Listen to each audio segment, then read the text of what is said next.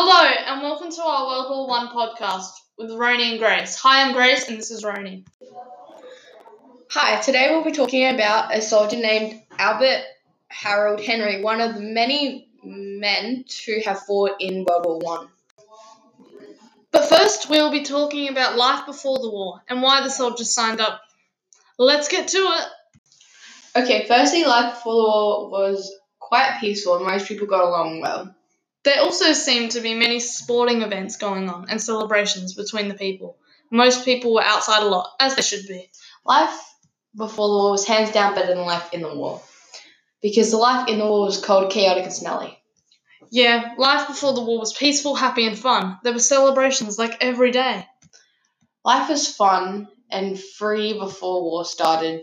Like, who would want to live a life like that? I wouldn't. Yeah, I wouldn't either, but that is what happened.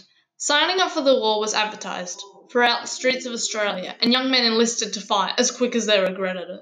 Why was that again? Well, you must remember that during that time, going to war was seen as exciting and heroic, even though actually being there wasn't as pretty. Unless you consider being in a place of misery for a few years fun, but we're all different. So basically, they signed up because they thought it was going to be an adventure. Exactly, and even boys under the legal age lied about their age just to join.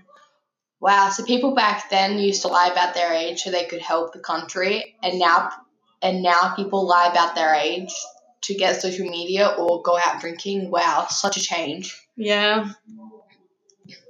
Wait, but what about the ones that left to uh, to escape their wives?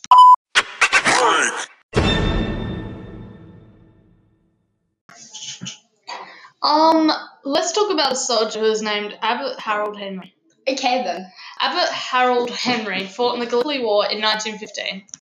Yeah, he did. Albert Harold Henry was born 1892 in Albert in Armadale, Victoria.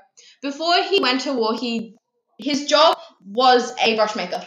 When he went to the war, he arrived at Gallipoli in the 4th of, se- in the 4th of September 1915, and his battle line were at Lone Pine from late September. He was put in action on the 29th of November 1915. That's horrible. It was so dreadful how many people died in the war. Yeah, sad times. There will always be heroes and legends to every Australian. Yes, they will. Well, while we're on the topic about legends, do you know what the Anzac legend is? Yes, I do. The Anzac legend is also known as the Anzac spirit. It is seen as the qualities that the Australians showed in the war. What qualities was that? Great courage, endurance, initiative, discipline, and great mateship. These stereotypes of the Anzacs was that they rejected unnecessary restrictions, had a mocking sense of humour, and they proved themselves on the battlefield. So the Anzac legend is the story and characteristics of what it means to be Australian? Yeah, basically. Well, what does the Anzac legend mean to you? I think it's just some qual- qualities that they showed during the war, and it was recognised as uniquely part of the Anzacs. Oh, look at the time. It's about time to go. Wow, sure, the time sure went fast. Well, I must say that this has been an interesting podcast to do together. I agree. Well, we hope you enjoyed this podcast with Grace and Roni, and we hope you guys have a, hope you guys have a great day. Bye.